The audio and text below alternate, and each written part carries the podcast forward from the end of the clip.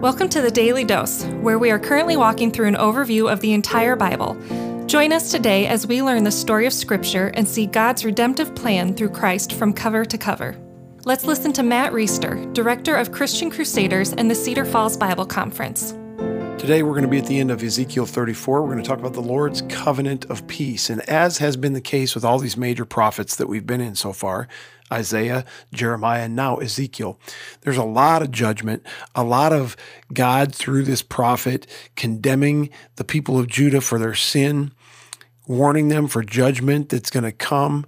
And really, a lot of just hard text. But we've seen over and over, woven through those, are texts that point to God's grace, God's mercy, the restoration that will eventually come. This isn't going to be a permanent punishment that lasts forever and ever, but this is a punishment that needs to happen. Sin needs to be punished, and the people of God, the remnant of them who need to turn around and repent, are going to be convinced through these hard things to turn around and repent. God's redemptive plan for humanity will go forward, and we will benefit from that more than 2,000, 23, 2,400 years later than when today, than when this was originally written. So, yesterday, we saw this in the first part of 34. First of all, God, through Ezekiel, is giving a prophecy against the shepherds of Israel, the leaders, the rulers who misled the people.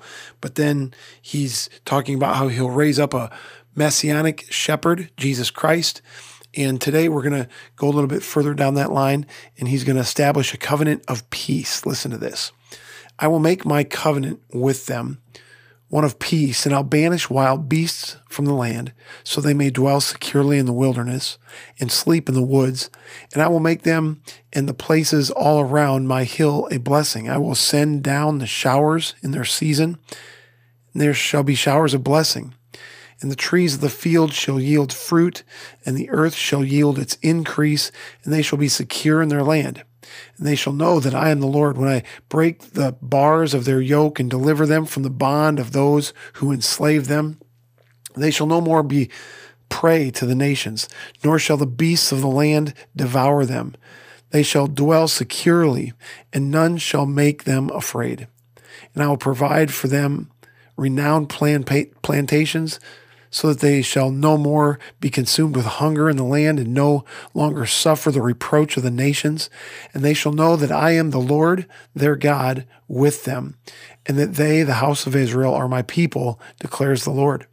And you are my sheep, human sheep of my pasture, and I am your God, declares the Lord God. So, of course, the people of Israel have been scattered. The people of Judah have been scattered.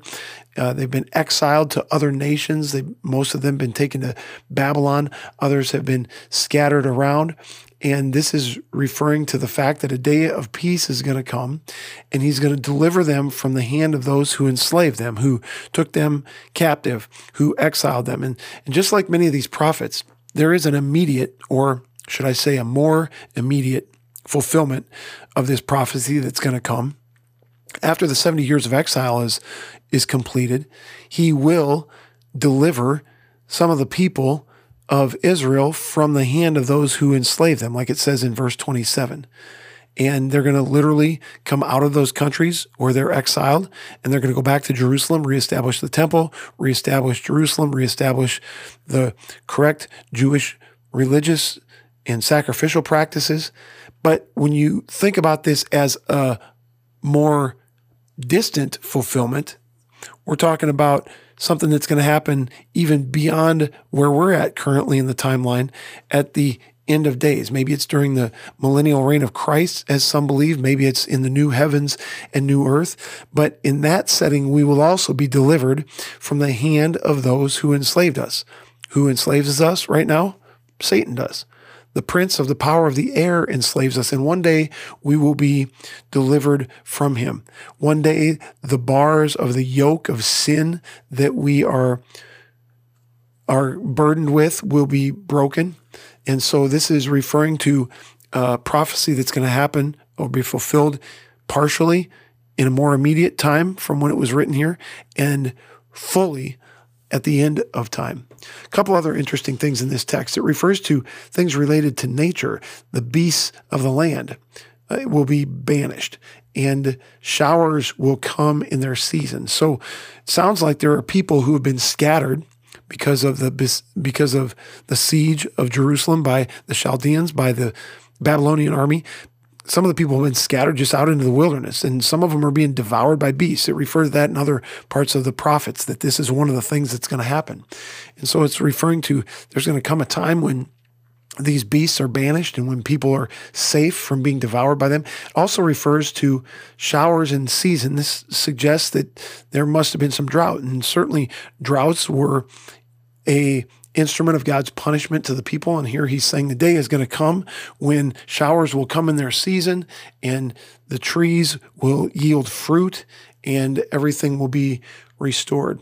This reminds me of something that Paul writes about in Romans 8. We actually talked about this back on January 15th in episode 253. That's Isaiah 11, 1 through 10.